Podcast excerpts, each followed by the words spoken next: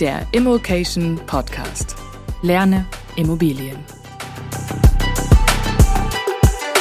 Herzlich willkommen beim Immocation Podcast. Das ist immer wieder. Es macht immer noch Spaß, das zu sagen. Wir wollen sprechen über Immobilien, selbstverständlich in diesem Podcast. Wir sind der Meinung, dass möglichst viele Menschen lernen sollten, wie Vermögensaufbau mit Immobilien funktioniert, weil es genial ist, sich damit die eigene Altersvorsorge aufzubauen, weil es eine tolle Möglichkeit ist, auch in Frührente zu gehen, wer das ernsthaft angeht, und weil es natürlich wirklich die Möglichkeit gibt, auch einfach richtig viel Geld zu verdienen mit Immobilien.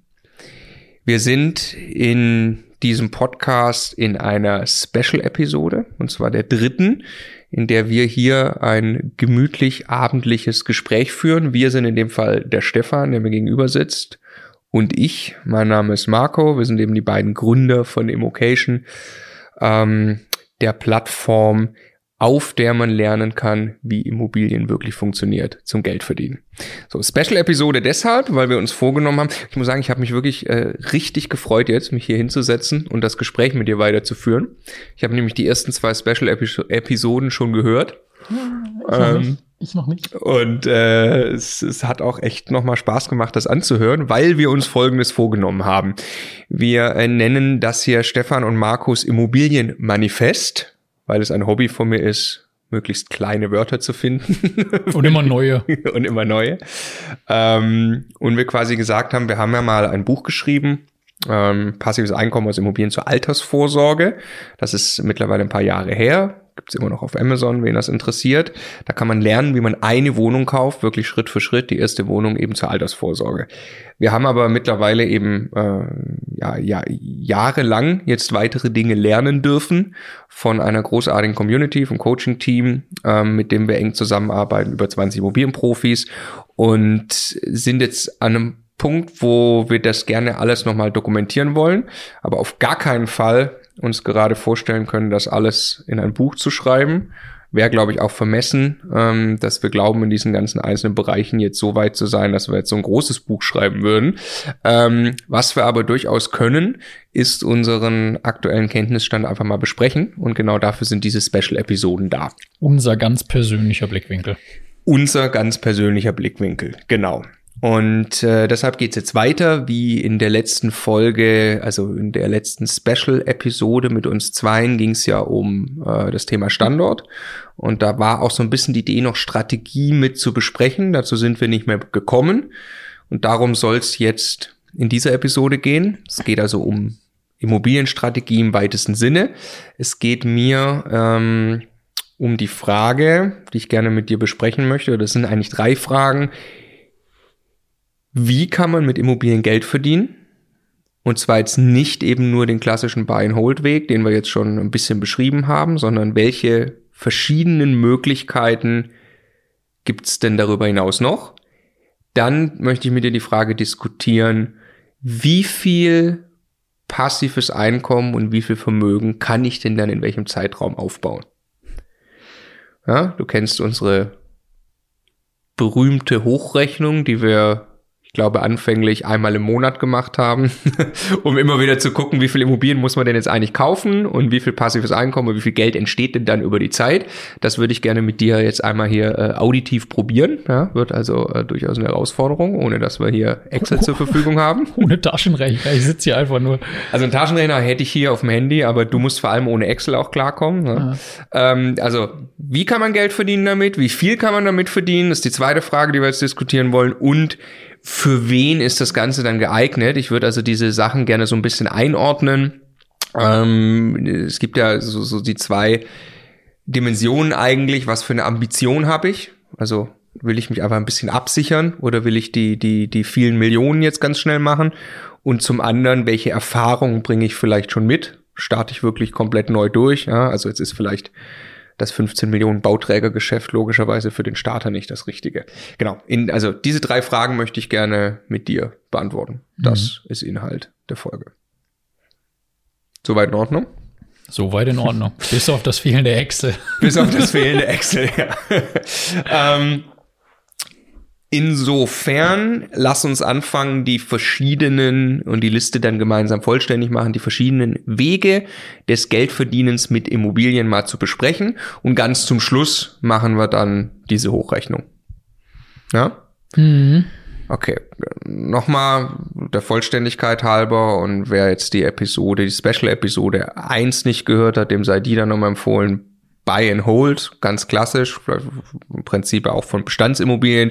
Kannst du nochmal kurz umreißen, was eigentlich die Buy and Hold-Strategie ist oder und warum und wie man damit Geld verdient? Ich glaube, es ist erstmal die Standardstrategie, die allermeisten im Kopf haben, wenn sie von Immobilieninvestments reden, also Buy and Hold, kaufen und halten. Also ich kaufe eine in der Regel gebrauchte Immobilie, weil sich das meistens mehr lohnt, als Neubau zu kaufen, um damit Mieteinnahmen zu erzielen. Das ist mein Einkommen, das ich dann daraus habe. Das ist mehr oder weniger passiv, da können wir nochmal drüber reden.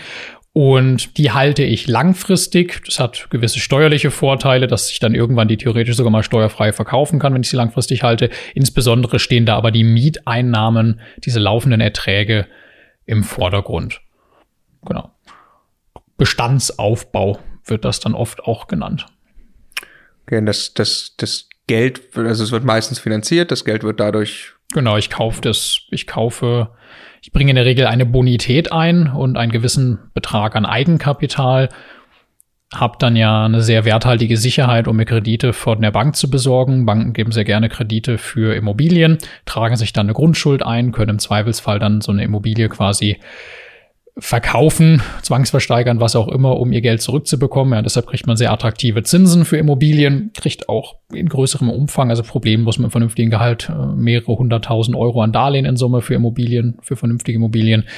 Genau, und dann gibt es halt monatliche Einnahmen, Miete. Davon geht die Rate an die Bank typischerweise ab.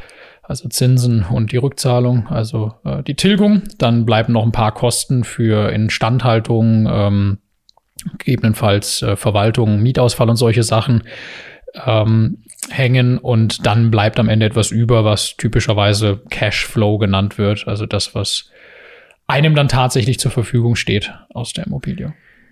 Okay, nur kurz ergänzt, wir werden in der nächsten Special-Episode unterhalten wir uns mal ganz ausführlich über das Thema Finanzierung, was da unser aktueller Stand ist, deswegen gehen wir da jetzt nicht rein. Bei Buy and Hold, ich würde zumindest nochmal, was sind, Erfolgsfaktoren, beziehungsweise wo entsteht wie Geld, darauf zumindest das nochmal kurz rausarbeiten, bevor wir die anderen Möglichkeiten, Geld zu verdienen, dann auflisten. Was ich gegenüberstellen möchte, also wenn ich jetzt an einem Standort kaufe, das haben wir letztes Mal ausführlich besprochen, der vergleichsweise hohe Renditen bietet, aber eine schlechte Zukunftssicherheit, dann entsteht Geld in sehr starkem Maße daraus, dass ich laufende Mieteinnahmen habe, die bei weitem meine Kosten übersteigen, und dann entsteht Cashflow, und den Cashflow kann ich nehmen und davon leben, den kann ich nehmen, in andere Immobilien investieren oder sonst wo investieren, und es entsteht quasi ja der Vermögensaufbau durch die Tilgung. So. Aber wenn der Standort sehr schlecht ist, ist nicht davon auszugehen, dass noch Vermögen weiter dadurch wächst, dass die Immobilienwert steigt. Ja, also, oder zumindest sollte ich nicht damit planen. So.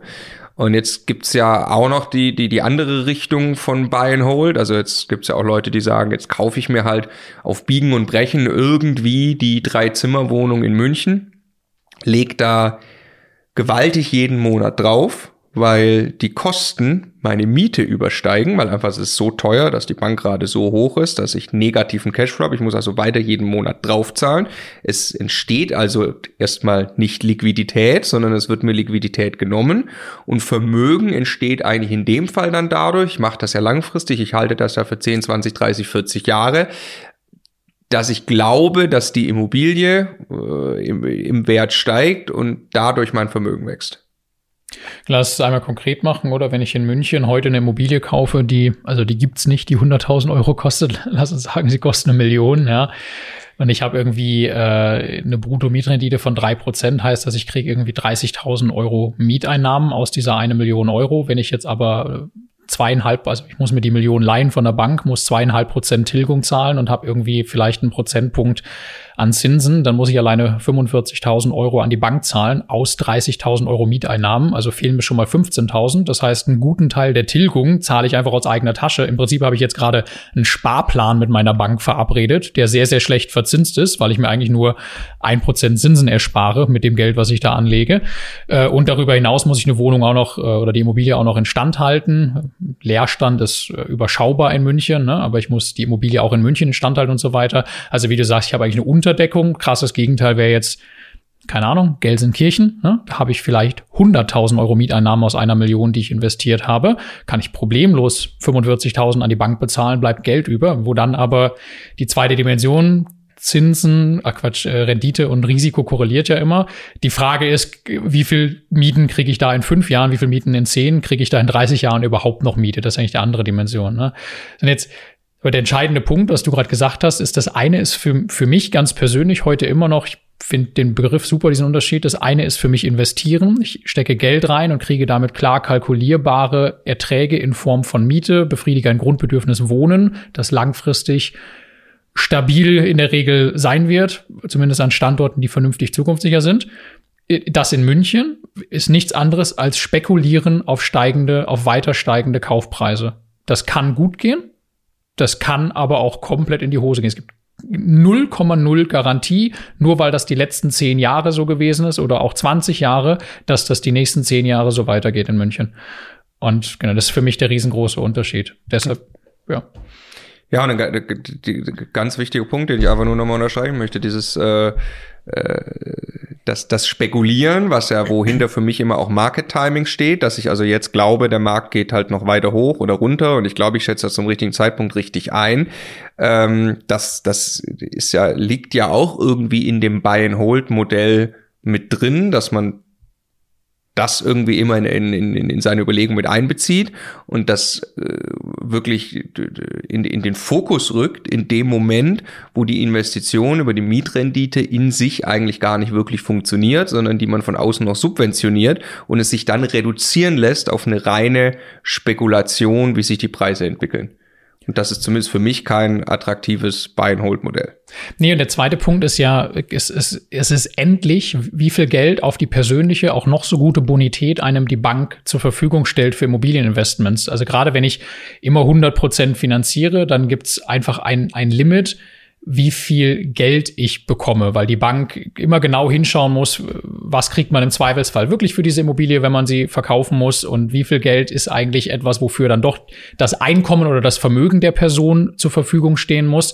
Und dieser Wert liegt typischerweise irgendwo Größenordnung 1 Million, da werden wir noch drüber sprechen, irgendwo in dieser Größenordnung, was man halt bekommen kann von der Bank für Investitionen. Je weniger rentabel die Immobilien sind, die ich kaufe, desto mehr verschlechtere ich ja mit jeder Immobilie, mit jeder Investition, die ich tätige, meine Haushaltsrechnung und desto weniger attraktiv bin ich eigentlich für Banken und desto früher ist vorbei mit weitere Immobilien. Das heißt, mit den falschen Entscheidungen, auch mit dem falschen Standort, verbaue ich mir möglicherweise sehr, sehr früh die Möglichkeit überhaupt, eine Größenordnung irgendwann mal erreichen zu können, die ich erreichen möchte. Davon, dass mir das im Hier und Jetzt keinerlei monatlichen Überschuss und Beitrag zu meinem Lebensstandard liefert, mal ganz abgesehen. Also ich habe ja auch nur auf dem Papier dann Geld verdient, wenn die Kaufpreise gestiegen sind. Geld verdient habe ich ja dann eigentlich nur, wenn ich wieder verkaufe. Und dann habe ich Geld auf dem Konto, aber eigentlich wieder keine Investition, die mir irgendwelche Erträge bringt. Ja. Kein Fan von München dafür. Ja. Genau. Und jetzt wird jeder, der jetzt anfängt und sagt, ich mache jetzt Buy and Hold und ich möchte mir darüber zumindest peu à peu einen Cashflow aufbauen, vielleicht erstmal als Altersvorsorge. Also würde ich sagen, ich habe jetzt 20, 30 Jahre Zeit und dann soll da irgendwie Cashflow rauskommen. Aber im Hier und Jetzt hätte ich schon ganz gerne, dass das irgendwie 0 auf 0 ausgeht, also dass ich zumindest Cashflow-neutral bin oder ein bisschen positiv oder so. Da kommt man natürlich schon an den Punkt, dass man merkt, dass man sich da Mühe geben muss, dass das gelingt. Also es geht und jeder, der das ernsthaft versucht hat, war noch immer erfolgreich da drin, den wir da begleiten durften. Die meisten versuchen es nur nicht ernsthaft. Aber mal auf Immo-Scout schauen ist nicht ernsthaft versuchen. Mal auf Immo-Scout ist nicht, genau. Mhm. Und also das stellt sich ja schon für viele die Frage, ich will ein bisschen mehr und ich will ein bisschen schneller. Das heißt, ich sehe, okay, ich kann, wir machen die Hochrechnung ja gleich zum Schluss, also ich kann irgendwie vielleicht 6% Mietrendite, 7% Mietrendite, das kann ich kaufen oder ich kann zumindest Immobilien kaufen, die ich dann dahin entwickle. Selbst dann, das werden wir nachher deutlich feststellen, weil wir die Rechnung schon ein paar Mal gemacht haben, selbst dann bin ich nicht schnell durch, wenn ich mal 3, 4, 5 Immobilien kaufe, habe ich quasi auf mein Leben im Hier und Jetzt nur einen sehr geringen Einfluss. Ich muss schon sehr, sehr krasse Renditen kaufen, also ich muss eine Extremform des Buy and Hold wählen, die in sich dann auch wieder sehr arbeitsintensiv ist, um da signifikant in den ersten Jahren wirklich Vermögen zu heben. Und monatliches Zusatzeinkommen zu heben. Genau, was ich im Prinzip meine, dass durch das monatliche Zusatzeinkommen dann schnell irgendwie Vermögen reinkommt oder ich davon leben kann und das halt als passives Einkommen nutze. So. Ja. Genau. So, und jetzt gibt es ja eben viele andere Möglichkeiten und das ist dann auch immer interessant, wie verdient man eigentlich noch mit Immobilien Geld? Sicherlich nicht alles für jedermann, aber eben gegenüber von Buy and Hold steht da gerne Fix and Flip, also englischer Begriff dafür, dass man etwas, eine Immobilie kauft, sie repariert und dann eben wieder weiter verkauft. Erklär bitte mal, was Fix and Flip für dich ist, wann es wie funktioniert und im Vergleich, was es zu Buy and Hold ist.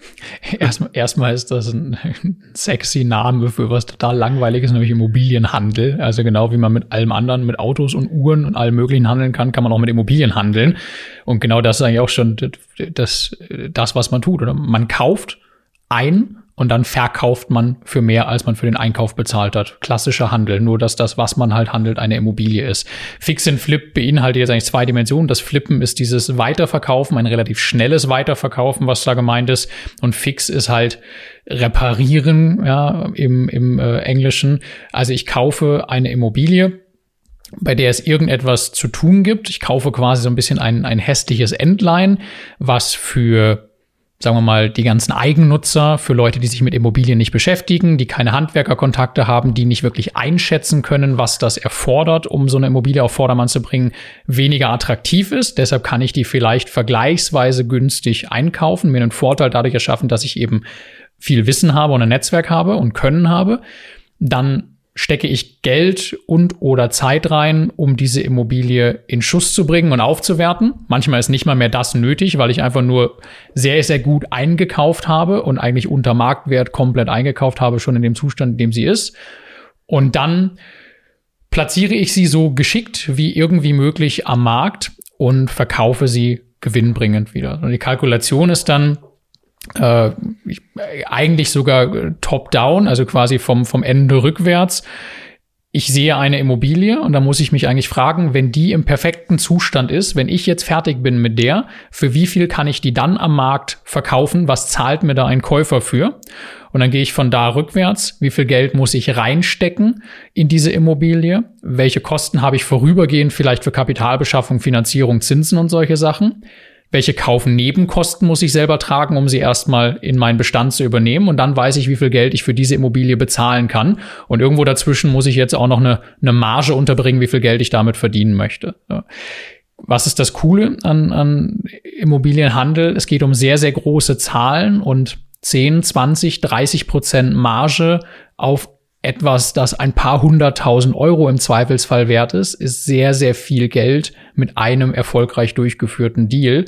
Und deshalb kann man Fix and Flip entweder wirklich als gewerblicher Grundstückshändler, einfach wirklich hauptberuflich als Immobilienhändler machen. Man kann es aber eben auch nutzen als Möglichkeit, Eigenkapital aufzubauen und gleichzeitig Wissen und Netzwerk und so weiter, um damit dann einen Immobilienbestand aufzubauen, der passivere Erträge erwirtschaftet.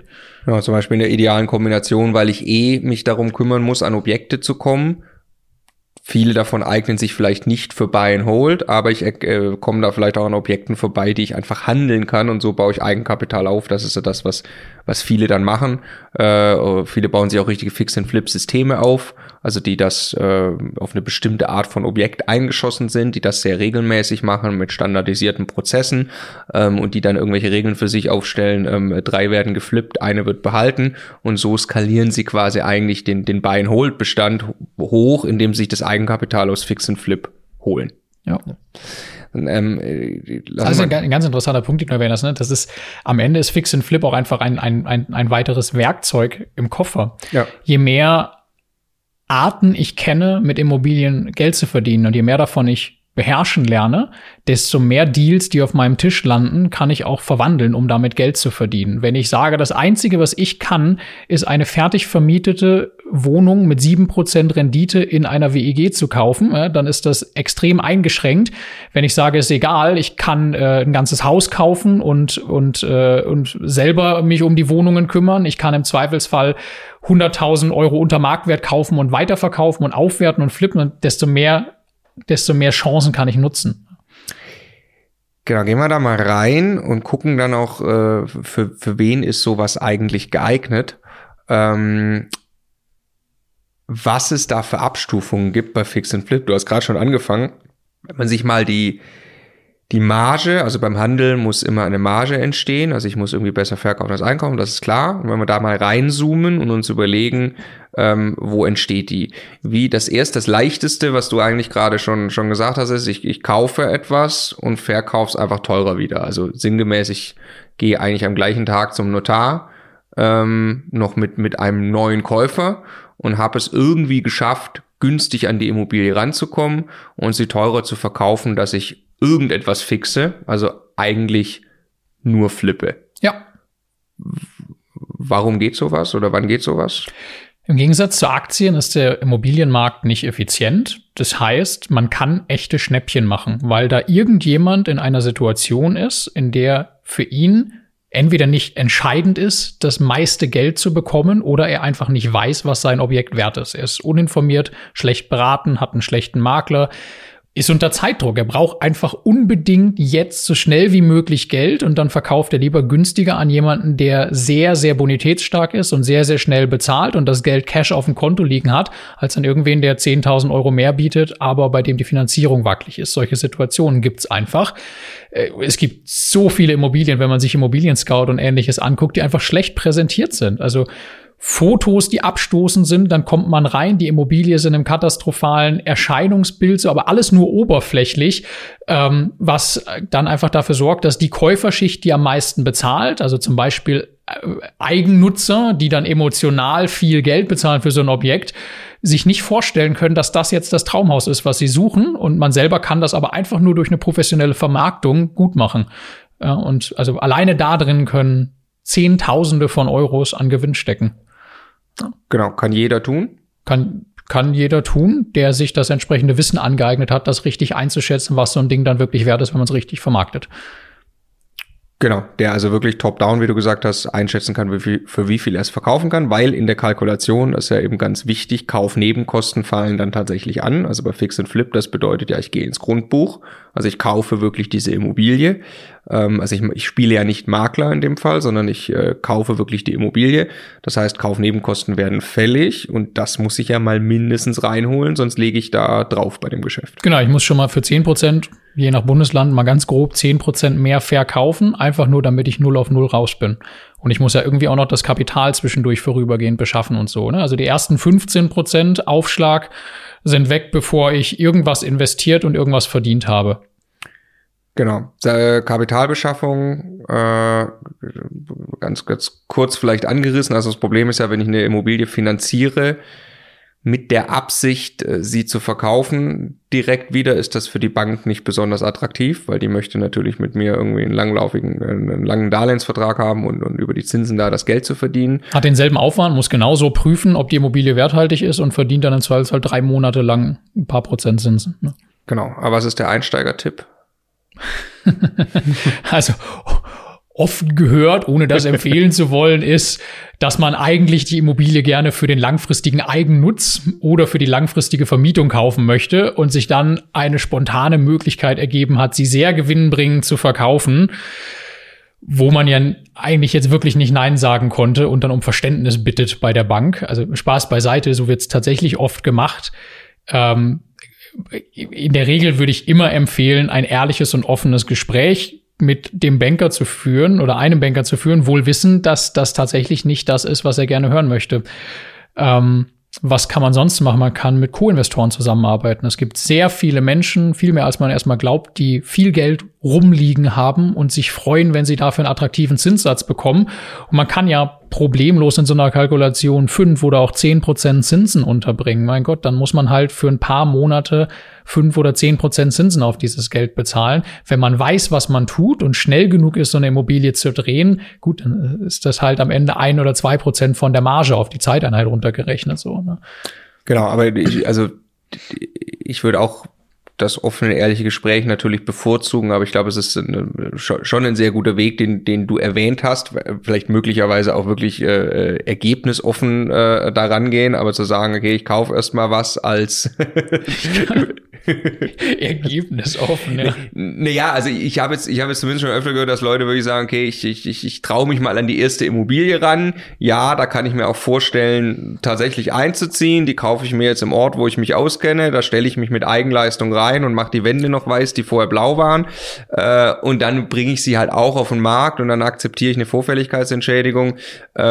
Wichtig ist natürlich bei der darauf zu achten, wenn man darüber nachdenkt zu verkaufen, dann sollte man nicht 30 Jahre Zinsbindung wählen. Je kürzer, desto kleiner die Vorfälligkeitsentschädigung, und man kann ja auch da dann mit der Bank gute Wege finden, ne? Also es gibt sowas wie einen Pfandtausch, also zum Beispiel kann man ja dann der Bank anbieten, okay, ich verkaufe jetzt diese Immobilie, dadurch entfällt eigentlich eure Sicherheit für diesen Kredit, aber ich kaufe jetzt stattdessen direkt wieder die nächste, ich möchte das jetzt eigentlich nochmal machen, weil das gut funktioniert hat, und dafür bekommt ihr dann die als Sicherheit. Also auch da, ich glaube, wenn man sich da einarbeitet in die Materie, dann gibt's auch da Wege, damit umzugehen.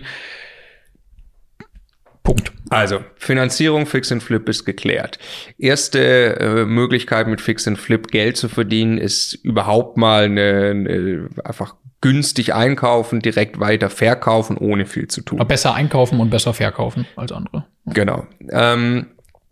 Jetzt kann ich die nächste Stufe zünden, indem ich tatsächlich was in der Wohnung tue. Du hast gerade schon gesagt, also oberflächlich renovieren. Es ist Homestagen, so. Also und dann Homestagen, genau. Das ist unglaublich, was man damit bewirken kann. Also man kann wirklich mit sehr, sehr wenig Geld renovieren. Also für 1000, 2000 Euro kann man richtig was machen in der kleinen Wohnung. Also da ist jetzt nicht das Bad neu dann, aber da kann man richtig was machen. Plus dann kombiniert mit professioneller Vermarktung, gegebenenfalls Homestaging. Homestaging bedeutet eben, gibt es Leute, die das professionell machen, die stellen da so Möbelaufsteller rein, die dann eigentlich nur Pappkameraden sind, ja, die aber in der Wohnung wirken wie Möbel. Sieht die Wohnung aus wie so ein Ikea-Foto. Genau. Ne? Ich habe das immer für vollkommenen Schwachsinn gehalten. Also ich dachte immer, was soll das? Das kann doch nicht ernsthaft sein, dass sich eine Wohnung besser vermarkten lässt, dadurch, dass da Pappmöbel drinstehen. Es ist aber de facto Realität. Ich glaube, es ist wirklich der Punkt, es beflügelt einfach die Fantasie. Ich ziehe in dem Moment, wo ich das sehe, wenn das die richtige Immobilie ist, die richtige Art von Immobilie, und da stehen die richtigen Dinge, die zu diesem Mieterklientel passen, dann entsteht automatisch ein Bild, wie ich da mit meiner Partnerin oder meiner Familie bin, wie ich auf diesem Balkon jetzt an diesem schönen Tisch sitze und da irgendwie ein Glas Rotwein abends trinke und so weiter. Und das hilft einfach, glaube ich, diese emotionale Entscheidung, gerade bei Eigennutzern, zu beflügeln, ne? Ja, also es ist, ich glaube, es ist erwiesen, und es erzählt jeder, dass sowas was bringt, und ja. Genau, also da liegt ein Riesensprung dazwischen, dass hässliche Entlein kaufen, selbst mit spitzem Bleistift gerechnet und durchaus etwas Geschick, weil man auch nur, wenn man sich schon ein paar Wochen mit dem Markt beschäftigt, ganz anders unterwegs ist als ein Eigennutzer, ja, und dann anderen Eigennutzer verkaufen mit einer gehomestagten Wohnung, die auch nur ein bisschen weiß angestrichen ist, kann man richtig viel machen. Der Max hat uns erzählt, die Tage, also aus dem Immocation Coaching Team, absoluter Fix-and-Flip-Profi. Er sagt, mindestens 25% Marge, Ziel 40% bei so einer Aktion. Genau, also einmal den Rechenweg, weil man kann ja im und aufs 100 rechnen. Ne? Die Idee ist quasi, ich kaufe für 100.000 Euro eine Immobilie, dann habe ich 10% Kaufnebenkosten, nämlich bei 110.000 Euro. Dann stecke ich, sagen wir mal, 10.000 Euro rein in Summe, dann bin ich bei 120.000 und da drauf jetzt nochmal 25 bis 40%. Und das muss das sein, was ich glaube, was ich als Preis von dem Verkäufer, von dem zukünftigen Käufer bekomme, ja, so gerechnet. Und das Schöne ist, man weiß das vorher relativ gut. Wenn man den Markt kennt. Wenn man den Markt kennt, aber das ist heute, glaube ich, nicht mehr so schwierig, Verkaufspreise wirklich rauszufinden. Also zumindest mal grob über die ganzen Plattformen, die es gibt. Ja, bis hin zu ein guter Makler aus dem entsprechenden Ort kann einem da mit Sicherheit helfen und einem das sagen. Ne?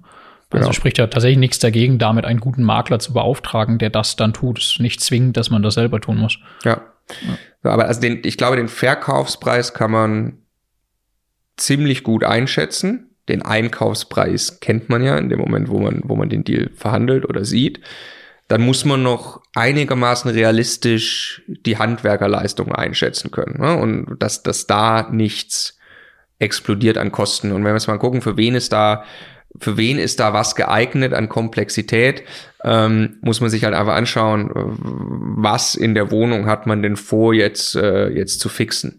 Ja, also eine Renovierung, die im Prinzip jeder selbst auch durchführen könnte, also Wände weiß streichen, ist natürlich sehr, sehr viel einfacher einzuschätzen und das kostet auch nicht plötzlich das Dreifache oder so. Was anderes ist schon, wenn ich jetzt zum Beispiel sage, ich will das Bad komplett neu machen, da kann es vielleicht die ein oder andere Überraschung geben, dass Leitungen doch nicht da langlaufen, wie man dachte, oder irgendwelche Anschlüsse verlegt werden müssen, vielleicht auch noch irgendwas gefunden wird, was vorher nicht offensichtlich war. Das ist schon sehr überschaubar bei einer normalen kleinen Wohnung. Genau, aber wenn ich 3 Handwerker frage für eine Wohnung, die ich vorher nicht kenne, dann kriege ich 3 massiv voneinander abweichende Angebote. Also da entsteht eigentlich für mich der große Hebel, dass man sich also wirklich vorher Gedanken macht über die Sanierungskosten, eigentlich über die Handwerkerauswahl, was ich glaube, dass es, wenn man sich intensiv damit beschäftigt, genau wie du, tatsächlich überschaubar ist, was für Überraschungen dann in einer Wohnung eigentlich noch groß passieren können. Ja, großer Unterschied zu einem ganzen Haus, ne? Genau. Also, wenn es um Bausubstanz eines ganzen Hauses geht, ist das was anderes, aber keine Ahnung, das Schlimmste ist ja, da taucht irgendwie ich weiß nicht, ob mir jetzt alles einfällt, aber da taucht ein Schimmelproblem oder ein Feuchtigkeitsproblem auf, in dem Moment, wo man die abgehängte Decke im Badezimmer aufmacht oder sowas. Aber das ist alles, also da passiert einfach nichts Wildes in der Wohnung. Ja. Also ist auch witzig, wie wir beide haben, glaube ich, wirklich das Thema, was kann in der Wohnung passieren? Die Angst davor, die haben wir komplett abgelegt, ne? Über die Jahre jetzt. Das ist, also es geht ja so weit, dass Profi-Investoren, die Mehrfamilienhäuser kaufen, in aller Regel nicht darauf bestehen, alle Wohnungen zu sehen, weil sie ist scheißegal. Das Schlimmste, was in diesen Wohnungen passieren kann, ist das und das. Das wird jetzt nicht in jeder Wohnung am Anschlag schlimm sein. Also nehme ich mal grob so und so viel 1.000 Euro pro Wohnung, je nach Größe, und gut ist. Und was man sich dann angucken muss, sind die großen Gewerke des Hauses. Also ja, völlig einig, ist so. Stimmt, ich habe ja ein Haus angeguckt letztens und da war mir, also da konnte man auch nicht in alle Wohnungen rein, aber ich dachte, das ist nicht wichtig, also das ist nicht relevant für die Kaufentscheidung, wie genau der Wohnungszustand jetzt ist. Was ich gemerkt habe, was mir wichtig ist, ist die Mieter kennenzulernen, logischerweise. Das ist was klar, anderes, weil da ist einfach, also A, kann das sehr viel Geld kosten und B, kann das einfach extrem viel Arbeit kosten. Also wenn du den Haus mit 5 Mietern kaufst und da ist 5-mal Mist quasi, dann ist einfach extrem ärgerlich. Aber was ganz wichtig ist, auch bei diesem Sanierungskostenschätzen, ist alles zu vergessen, was man irgendwie von Eigennutzern schon mal gehört hat. Also, dass ein Badezimmer 25.000 Euro kostet, eine Küche 7.000 Euro und die Wände zu streichen 2.500. Also einfach diesen ganzen, das stimmt alles irgendwie, wenn ich mir ohne jedes Netzwerk die erste Nummer oben bei Google, nachdem ich Maler München eingegeben habe, anrufe und dann den ersten Preis akzeptiere, der mir genannt wird und den dann kommen lasse am Wochenende sonntags und die Wohnung streichen lasse. So, aber so macht man das ja nicht, wenn man ernsthaft sagt, ich will damit Geld verdienen. Ich bin heute noch mit dem Max, als wir uns letzte Woche unterhalten, ich falle immer noch halb vom Stuhl, wenn ich höre, wie je professioneller die Leute werden, wie wenig Geld das kostet, diese Sachen zu machen. Und es ist, ich meine, wie oft wir schon irgendwelche Kommentare hatten, nö, das geht überhaupt nicht, mit diesem Geld kann man das gar nicht, so ein Quatsch. Doch klar, die machen das ja hunderte Male. Das kostet halt einfach keine paar tausend Euro, nicht mal mehr ein Badezimmer im Zweifelsfall, wenn man weiß, was man tut und das einfach macht, weil das ein einfaches Klientel vielleicht ist. Ja. Also ich möchte nochmal wieder unser Beispiel anführen aus Bonn, das wir, glaube ich, ja auch hier schon erwähnt hatten von dieser kleinen Wohnung, also die wir im Bestand halten, aber 30.000 Euro Kaufpreis.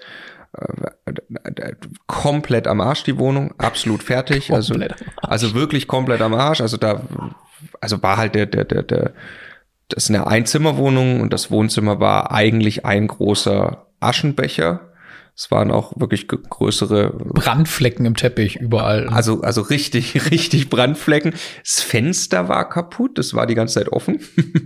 Also richtig katastrophal. Es gab mal einen Wasserschaden im Bad und die Hauseingang, also die Wohnungseingangstür war kaputt. Die war eingetreten. Die war eingetreten, die konnte man irgendwann machen. So, also das war, man kam da rein und es war Worst Case, es ging nicht schlecht, nahe so in Richtung Messi-Wohnung, so, ne? Also auch Küchen, alles durchgeschimmelt, alles richtig ekelhaft.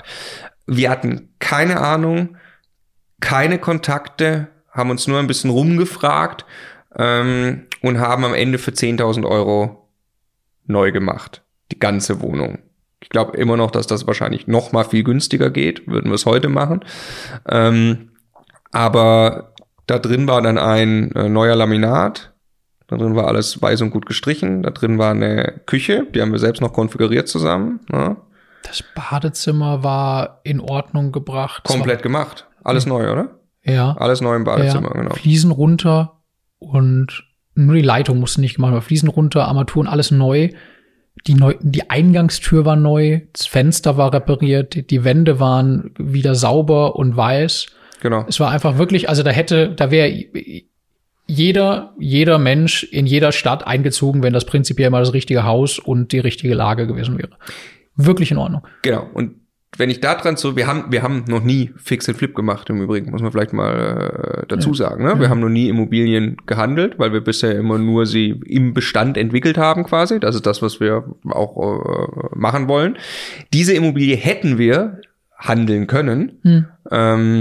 Und also wir kennen das Thema natürlich mittlerweile relativ gut, weil ja viele von den Immocation Coaches eigentlich hauptsächlich Immobilienhändler sind. Und das teilweise auch noch mit kleinen Wohnungen machen. Und ich das sehr interessant finde, was wir da mittlerweile alles drüber erfahren haben. Und bei dieser Wohnung, das jetzt ein paar Jahre her ist, wussten wir de facto, die Wohnung ist in einem ganz normalen Zustand. Wenn die jetzt quasi frisch renoviert auf dem Markt ist, ist die 60.000 Euro wert. Also zu dem Zeitpunkt 55, weil wir haben die Wohnung drüber für 55 marktgerecht gekauft. Genau, und ich hätte aber, also ich würde vermuten, die hätten wir mit sogar, einer guten Vermarktung. Ja, wahrscheinlich sogar für 5 mehr verkaufen können, ja. Für 5 mehr verkaufen können, ja. Würde ich eigentlich locker schätzen, ne? Wenn man da dann Hochglanzbilder macht und sinngemäß einen Prospekt drucken lässt, direkt nach der Renovierung. Krass, so für 30.000 gekauft, 10.000 investiert, die Rechnung, das wusste man vorm Kauf, dass das gut geht. Lass die Renovierung 15.000 Euro kosten, dann ist das jetzt, dann läuft man da jetzt auch nicht komplett irgendwie aus dem Ruder. Aber das ist was für mich total vorstellbar ist, was jeder wunderbar machen kann, der sowieso auf der Suche nach Immobilien ist.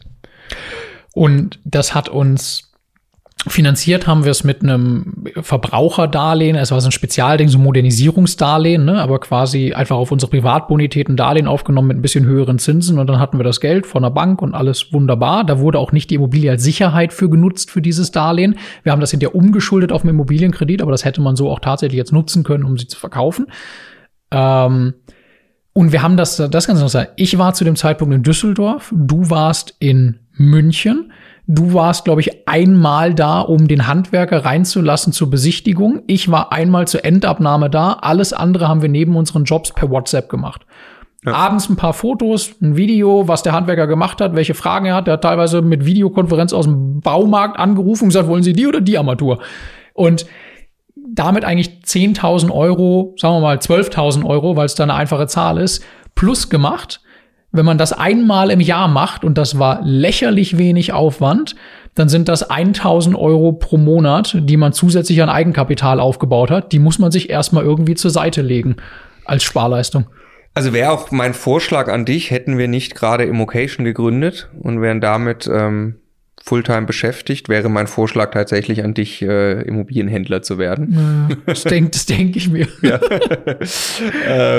Aber ich würde sagen, wir machen Immocation einfach weiter. Ich würde auch sagen, es reicht für Fulltime. Ja. Es reicht für mehr als Fulltime, ja. Okay, zünden wir die nächste Fix-and-Flip-Stufe. Flippe doch mal bitte ein Haus. Ja, im Prinzip ist es das Gleiche. Also ist wirklich das Gleiche. Das Einzige ist, dass ich mehr Möglichkeiten habe, aufzuwerten, also Dinge zu fixen und Werte zu heben und ein deutlich größeres Risiko habe, weil einfach die Zahlen größer sind, also ein größeres Klumpenrisiko existiert. Wenn ich einfach 10 Einheiten auf einmal in einem Haus kaufe und da ist irgendwas richtig im Argen, dann hänge ich mit viel mehr Geld vom Fliegenfänger als bei einer kleinen Wohnung. Ich habe nicht die Sicherheit einer Eigentümergemeinschaft, die sich seit Jahren um den Zustand dieses Hauses bemüht, sondern im Zweifelsfall versucht mir einer nach bestem Wissen und Gewissen was unterzujubeln, so, ne? Also klar gibt's dann schon irgendwie so mit Mängelhaftung und solchen Sachen und Arglist gibt's Regeln im Kaufvertrag, aber im Prinzip kaufe ich das Ding ja wie gesehen und ich muss einfach wissen, was da jetzt passieren muss. Und das heißt im Zweifelsfall, ich muss selber mir ein Bild von dem feuchten Keller verschaffen, inklusive wie ich das hinterher dem Nächsten erkläre, der das von mir kaufen soll, und von der Heizung und vom Dach und von der Fassade und vom Fenster und von den Fenstern und von all diesen Sachen.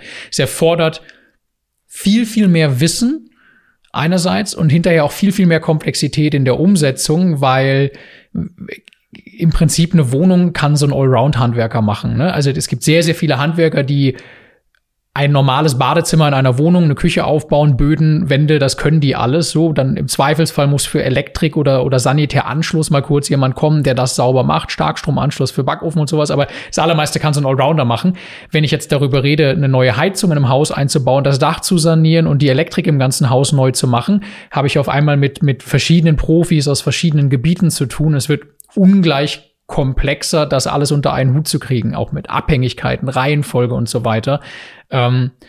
Auf der anderen Seite trauen sich natürlich auch viel weniger Leute an sowas ran. Also die Konkurrenz beim Einkauf ist geringer. Man behaupten, die allermeisten Eigennutzer entfallen sowieso schon mal, die zahlen am allermeisten Geld, die entfallen sowieso schon mal beim Ankauf eines Mehrfamilienhauses in schlechtem Zustand. Sehr wohl kann ich aber an die ja hinterher verkaufen. Aufteilergeschäft kommen wir noch drauf, ne? Also ich kann ein Haus kaufen, aufwerten und dann in Form von Wohnungen an Eigennutzer verkaufen. Und ich kann halt beim Haus ziemlich geile Sachen machen, weil ich über alles entscheiden kann. Also ich kann jetzt entscheiden, Balkone dran zu bauen, ohne dass ich dafür um die Erlaubnis der anderen Eigentümer fragen muss. Ich kann den Dachboden ausbauen, ohne dass ich eine Erlaubnis brauche. Ich kann im Zweifelsfall im Garten noch irgendwelchen Raum schaffen. So, ich habe extreme Chancen. Ne? Verwaltungsstrukturen aufsetzen. Ja. Auch was, wenn man zum Beispiel wirklich sagt, ich bin ein Investor, ich kaufe ein Mehrfamilienhaus, das echt entwickelt werden muss, das auch nicht gut verwaltet und gemanagt ist, ist auch das ein Punkt, der noch hinzukommt, und ich kaufe es als Investor und verkaufe es an einen Kapitalanleger. Der sagt die. Jetzt haben wir eigentlich nämlich auch einen ganz wichtigen Punkt bei der Wohnung gerade so ein bisschen außen vor gelassen. Wir haben beide so ein bisschen eine leerstehende Wohnung gerade im Kopf gehabt. Bei einem, also klar, weil Flippen in der Regel einen Eingriff in die Wohnung beinhaltet und das macht am meisten Sinn, wenn da gerade keiner drin ist. Nicht zwingend. Also man kann an der Wohnung auch was tun, wenn da einer drin ist. Ne? Also gemeinsam mit ihm. Man kann das auch mit einer Modernisierungsankündigung und so weiter teilweise dann machen, obwohl der Mieter da jetzt nicht der größte Fan von ist. Aber bei einem Haus habe ich viel öfter ja die Situation, dass das teilweise oder vielleicht sogar ganz leer steht und ich auch Probleme einfach in der Vermietung lösen kann. Also ich kann mich mit Mietrückständen beschäftigen, ich kann mich mit Leerstand beschäftigen, ich kann einfach ein Haus, das auch von der Vermietung her überhaupt nicht attraktiv ist, wieder zu einem wirklich attraktiven Kapitalanlageobjekt machen, wo jemand die nächsten paar Jahre keinerlei Arbeit und Sorge mit hat, der einfach nur Geld loswerden und parken möchte. Da gibt's riesig Geld zu heben. Also einfach, ich kann Probleme lösen und damit hat jemand anders dann keinen Ärger mehr. Dafür sind Leute bereit, sehr, sehr viel Geld zu bezahlen, die beruflich erfolgreich sind, aber wenig Zeit haben zum Beispiel. Ne? Ja, ich möchte nur ausführen noch das Thema Underrent, weil du das gerade auch so, ich kann Mieten entwickeln. Ja. Ne? Also geht tatsächlich auch bei einer Wohnung. Also eine Wohnung ist, sagen wir mal, für 6 Euro den Quadratmeter vermietet, am Markt ist aber 8 Euro üblich. Ich kaufe das, vielleicht mache ich es tatsächlich auch noch mit Modernisierung, was mir es dann ermöglicht, auch die Miete zu heben. Und dann habe ich schon 2 Stellschrauben gedreht, die ganz signifikant einzahlen auf einen Preis, den mir ein potenzieller Kapitalanleger zahlt. Nämlich einmal die Miete, und auf die Miete wird ja der Faktor, also wird mit dem Faktor multipliziert oder andersrum, ein Kapitalanleger kauft auf Basis der Mietrendite und dafür ist eben entscheidend, wie hoch ist die Miete, und wenn ich die Miete steigere, hebe ich tatsächlich einfach diesen Wert im Verkauf und gleichzeitig habe ich vielleicht noch was modernisiert, was eben dem Kapitalanleger, der das kaufen will, auch das Gefühl gibt, er muss die nächsten Jahre jetzt nicht mehr so viel investieren. So, das eben, kommen wir zurück zum Haus, also größere Komplexitätsstufe, wo ich möglicherweise diese ganzen Sachen in Kombination mache, also ich schaffe vielleicht auch noch ein bisschen Wohnraum, wo noch keiner da war. Ich vermiete noch irgendwelche Sachen zusätzlich, die bisher noch gar nicht vermietet waren. Ich ziehe eben Verwaltungsstruktur ein, sorge für Mietanpassungen, bringe das Ganze in einen anderen Zustand. Machen wir ein konkretes Beispiel. Daniel lebt in Berlin, hat sich vorgenommen, jedes Jahr ein Mehrfamilienhaus zu kaufen. Gesagt, getan, vor ein paar Jahren, so ist er rausgekommen aus dem Konzernjob, lebt mittlerweile seit einigen Jahren von den Einnahmen aus diesen Häusern, erstmal Buy-and-Hold-mäßig, und hat sich dann jetzt gesagt, jetzt flippe ich auch Häuser, und hat eben so ein Projekt durchgezogen. Das hat er, gibt's auch eine ganz ausführliche Serie auf unserem YouTube-Kanal dazu, das hat er gekauft für 600.000, glaube ich, 700.000. 600, Cottbus, 600 Cottbus. Für 600. Genau. Hat es dann entwickelt also hat alles getan, was wir im Prinzip gerade angesprochen haben, oder? Also hat umfangreiche Sanierungen durchgeführt, hat einzelne Wohnungen neu vermietet, Mietanpassungen durchgesetzt, also Mieterhöhungen. Neuen Wohnraum geschaffen, neue Verwaltung, glaube ich, drauf. Oder zumindest die Verwaltungsstrukturen geklärt. Grundstücksanteile noch anders genutzt, irgendwie im Hinterland und Hinterhof da. Eine Art Hausmeister installiert, der dann einer von den Mietern war. Also das wirklich. Braut hübsch gemacht mit Fassade neu und schön streichen und so. Also in dem Braun hat er es gestrichen. Ja, genau. Und selber auch gibt das Bild, wo er da steht mit dem Pinsel. Ja. Da hat er das ungefähr auf 1,2 Millionen Verkaufspreis gebracht in einem halben Jahr. In einem Jahr, er hat, glaube ich, ein Jahr. Ich habe letztens nochmal gefragt, das war dann insgesamt. Bis er ganz fertig war. Aha. Ja. So, und das ist schon mal interessant. Dann ist eine interessante Sache bei ihm passiert. Er hat sich dann gesagt, ja, ist aber eigentlich auch eine saugute Kapitalanlage. Wieso verkaufen? Ja. Also er hat dann gemerkt, das habe ich jetzt echt gut entwickelt. Das wirft einen sauberen Cashflow ab. Ich bin ja sensationell günstig eingestiegen in das Objekt, weil ich habe ja diese ganzen Werte alle selbst gehoben durch meine Arbeit, und hat wirklich noch gezögert, ob er es nicht doch behalten soll, hat es aber jetzt tatsächlich für 1,2 Millionen verkauft. Ah, das wusste ich gar nicht, hat er jetzt endlich. War beim Notar. Ja. War jetzt auch zu Corona-Zeiten erfolgreich beim Notar. 600.000 Euro verdient. Genau. Lass noch ein bisschen was abgehen mit Nebenkosten und so weiter, aber nicht am eigenen Wohnort, lebt in Berlin, hat das in Cottbus gemacht und hat noch nie vorher in Cottbus gekauft, hatte kein lokales Netzwerk und hat auch nicht sich eine Wohnung genommen und ist dahin gezogen, sondern ist, ich glaube, einmal die Woche 2 Tage in Cottbus. 2 bis 3 Tage die Woche hat er in Cottbus und mit Cottbus in Summe verbracht. Also quasi ein Halbzeitjob. Sagen wir mal ein Dreivierteljahr, das ist jetzt so die intensive Phase vielleicht gewesen. Ein Halbtagsjob, ein Dreivierteljahr, 600.000 Euro. Klar, da gehen Steuern runter, weil das ist in dem Fall jetzt dann nicht irgendwie mit 10 Jahresfrist und so. Aber also da müssen sehr, sehr viele Leute in sehr verantwortungsvollen Positionen das ganze Jahr für rennen und machen und kommen nicht ansatzweise auf dieses Geld. Genau, jetzt, genau. Ich bin auch nicht bei Hilti und bei IBM und so. No way, genau. Also was hätte man bei, ich mache mal die Rechnung, ich habe Daniel nämlich auch gefragt, wie viel Arbeit waren das so? Und da kam also weniger als ein Halbtagsjob, ja, so ungefähr. Und jetzt, also das ist jetzt die Rechnung, die wir jetzt mal machen, dann sagen wir, da hat er für einen Halbtagsjob 500.000 Euro Jahresgehalt gekriegt. Das ist mal ganz, ganz plump, ja, vor Steuern. Das heißt, wäre das ein Fulltime-Job, dann wäre das 1 Million. Also er hätte ja potenziell 2 Häuser parallel machen können, wenn er da einen Arbeitseinsatz bringt mit irgendwie Fulltime quasi. Das heißt, dann hat er 1 Million Euro Jahresgehalt. Ich habe jetzt gerade überlegt, was müsste das bei IBM, dem Konzern, wo ich früher gearbeitet habe, welchen Job müsste ich dort bekommen haben? Wahrscheinlich nicht mal GM würde, also General Manager, wäre deutschlandweiter Chef für IBM, würde nicht reichen? Wahrscheinlich nicht. Nee, ich glaube, vielleicht mit Boni in einem guten Jahr. Ja. Also ich glaube quasi das Einfachste, was mir da einfällt, ist, das ist DAX-Vorstand-Niveau. Ja. Kleiner DAX-Vorstand oder halt sehr erfolgreicher Unternehmer. Aber in beidem bist du ja quasi Leibeigener irgendeiner Organisation. Da stehst du nicht mit dem Pinsel am Samstag da und das zählt als Arbeitszeit, weil du jetzt mal mitmachst und mit anpackst. So. Genau. Ne? Das ist also krass. Und wenn ich mir jetzt vorstelle, man macht einfach das in ein paar Jahre. Der Daniel ist ja auch mit leichteren Objekten für seinen eigenen Bestand eingestiegen und irgendwann hat man einfach die Fähigkeit, und in der Situation ist Daniel jetzt eben genau an der Skala von Fix and Flip schon sehr, sehr weit gekommen oder im Immobilienhandel sehr weit gekommen, dass er einfach die glückliche Situation hat, sich ganz gemütlich seine nächsten Projekte aussuchen zu können, wo er richtig ein gutes Gefühl hat, da kann er über ein halbes Jahr richtig ordentlich Werte heben und jederzeit die Chance hat, immer zu sagen, ach, das behalte ich doch, und dann hat er dauerhaftes passives Einkommen aus diesen Investitionen. Und das ist interessant, das ist genau wie bei Buy and Hold, ist es auch hier wieder Long Game, oder? So hart.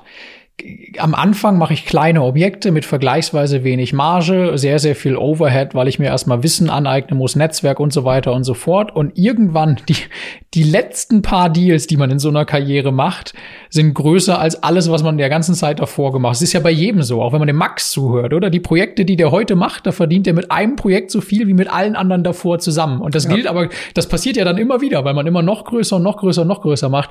Genau wie bei Buy and Hold, wo im Hier und Jetzt so sehr schwierig ist, ernsthaft Cashflow aufzubauen, wenn man sich da nicht wirklich reinjunkt in dieses Thema.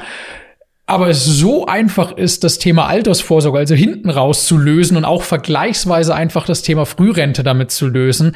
Das ist halt, ja, man muss dieses, wie das heißt, Delayed Gratification, ne? Man muss erst investieren und durch dieses Tal durch und dranbleiben, und es zahlt sich hinten so hart aus. Plötzlich klingelt es in der Kasse, plötzlich weiß man gar nicht mehr, was man anpacken soll vor lauter Chancen, die sich einem eigentlich bieten. Ja, das ist so lange Schwung holen, und dann ist das aber so krass, wenn es einmal in Bewegung ist. Ich meine, wir haben viele Leute in der Community, von ich will halt 1, 2 Wohnungen zur Altersvorsorge bis ich will so schnell wie es geht Fulltime-Investor werden. Das Schöne ist, das muss man auch gar nicht unbedingt ja vorher wissen. Das kann sich. Der Anfang ist in aller Regel gleich. Genau, der Anfang ist in aller Regel gleich. Mach das erste ist das Schöne. Mal ein Objekt. Genau, mach mal eine kleine Wohnung und da kommen wir klar so. Und bei Daniel ist er geil, weil er wirklich auch, also das ist halt sehr, sehr vergleichbar, er kommt halt auch aus dem Konzern, hatte dort auch also Managementverantwortung, stressigen Job, hat auch gesagt, das kann es irgendwie auch nicht sein, und viel Politik dort machen müssen und so, und hat sich dann halt nebenbei diese Fähigkeit erarbeitet, und dann fängt man irgendwann an zu spüren, ach krass, jetzt hätte ich eigentlich die Freiheit zu entscheiden, ich muss in diesem Konzern gar nicht mehr sein, oder ich muss in der vorherigen Rolle als Angestellter, wo auch immer, nicht mehr sein, oder ich muss mein vorheriges berufliches Leben nicht mehr leben, sondern ich habe jetzt gerade was gelernt, was tatsächlich einfach für mich reicht, als Immobilienunternehmer zu überleben. Finde ich großartig und gut zu überleben. Mir fällt da immer Jochen ein, wie der Zeitmillionär. Ja. Die meisten sind ja in der Situation, sie haben sich mit viel Mühe, genau wie wir, viel Mühe, Blut, Schweiß, Tränen, ein gewisses Gehalt und eine gewisse Verantwortung erarbeitet. Und jetzt kommt ja Immobilien dann immer on top. Ne? Jetzt will ich Immobilien kaufen, jetzt kommt dieses ganze Lernen und diese ganze Zeit kommt jetzt on top und das ist ja so brutal schwer.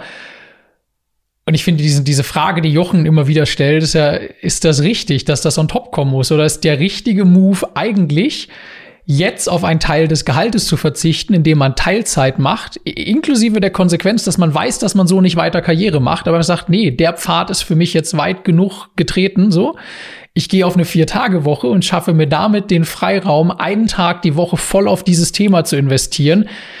Jeder, der diese Rechnung, also sagt, dass ich will diesen Weg gehen und ich werde diesen Weg gehen und dann ernste Rechnung macht, auf die nächsten 5 Jahre kommen wahrscheinlich dabei raus, dass das schon auf 5 Jahre viel, viel lohnenswerter, viel, viel stressfreier und der viel, viel bessere Invest ist, auf 20.000 Euro Jahresgehalt zu verzichten, auf weitere Karrierechancen zu verzichten und dieses Baby ans Laufen zu kriegen.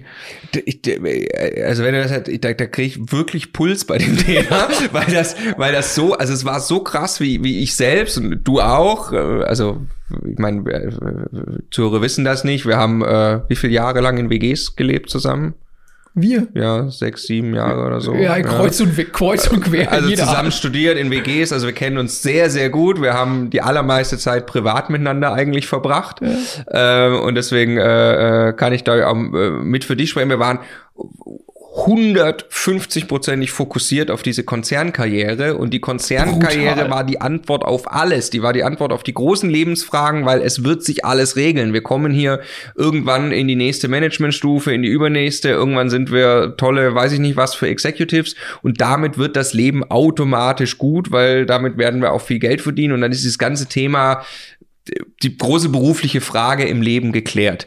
Und das hat sich so dramatisch bei mir geändert, deshalb kriege ich da so Puls, wenn ich das wieder höre, wie krass das war zu der Schlusszeit im Konzern, als ich erstmal realisiert habe, dass es für mich nebenbei die Möglichkeit gibt, Immobilien unternehmerisch etwas zu tun, mir einfach kleine Wohnungen zu kaufen oder zum Beispiel hätte man ja auch Immobilien handeln können, das direkt in meinen Wohlstand und in meinen Vermögensaufbau einbezahlt, das Thema aber so gut wie gar nicht mit Energie versorgt wird.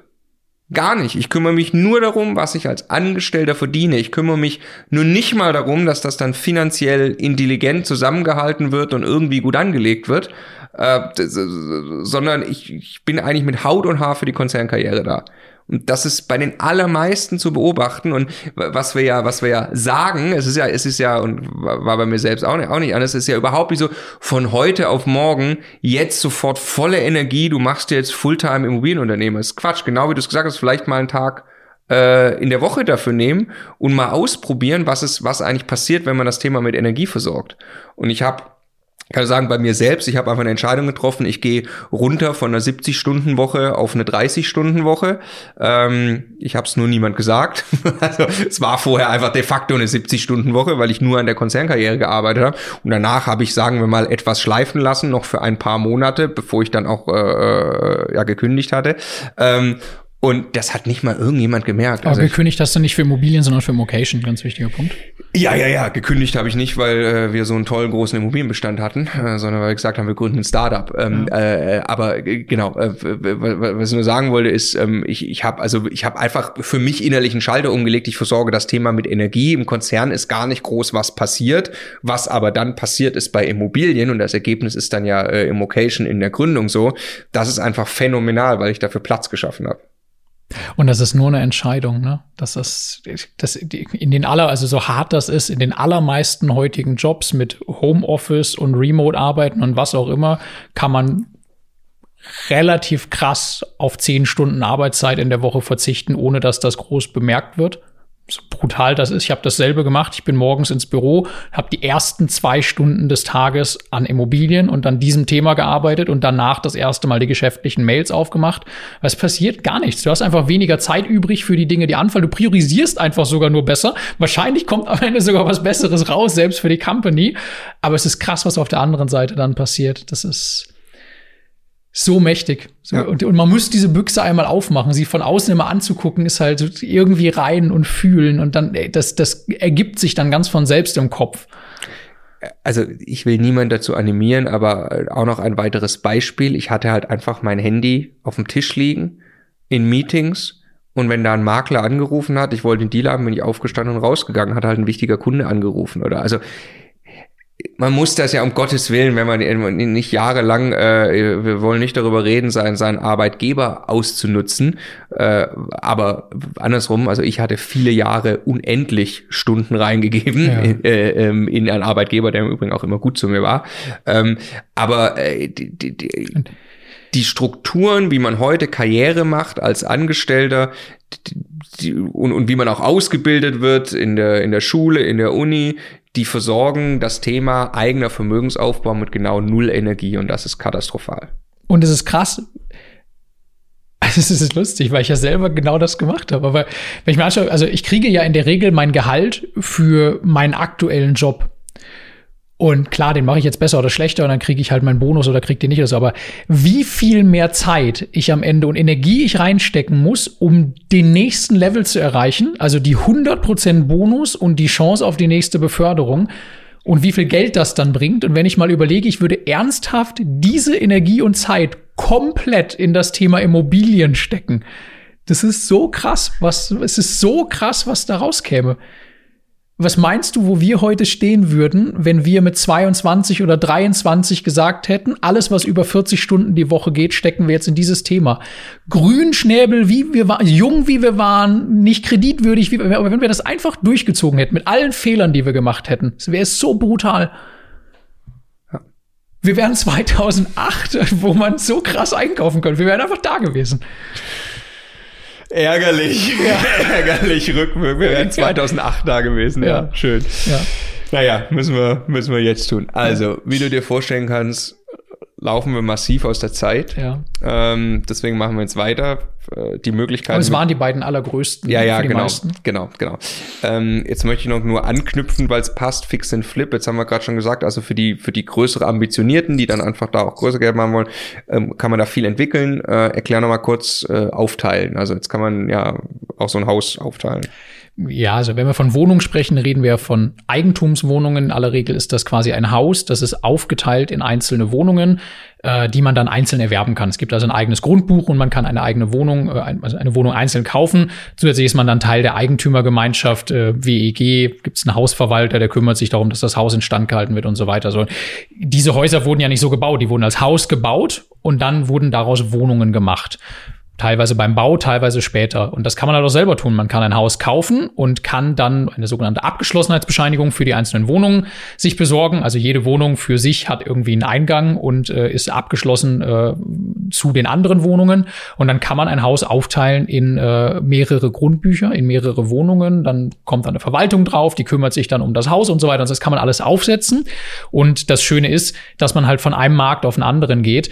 Ein Mehrfamilienhaus kauft kein Eigennutzer in aller Regel, aber Eigentumswohnungen kaufen Eigennutzer und dann kann man zum Beispiel ein Haus kaufen, in einen besseren Zustand bringen, aufwerten und so weiter und dann auch noch aufteilen in Eigentumswohnungen und dann an Eigennutzer abverkaufen, die in aller Regel die schönsten und größten und tollsten Preise bezahlen, so.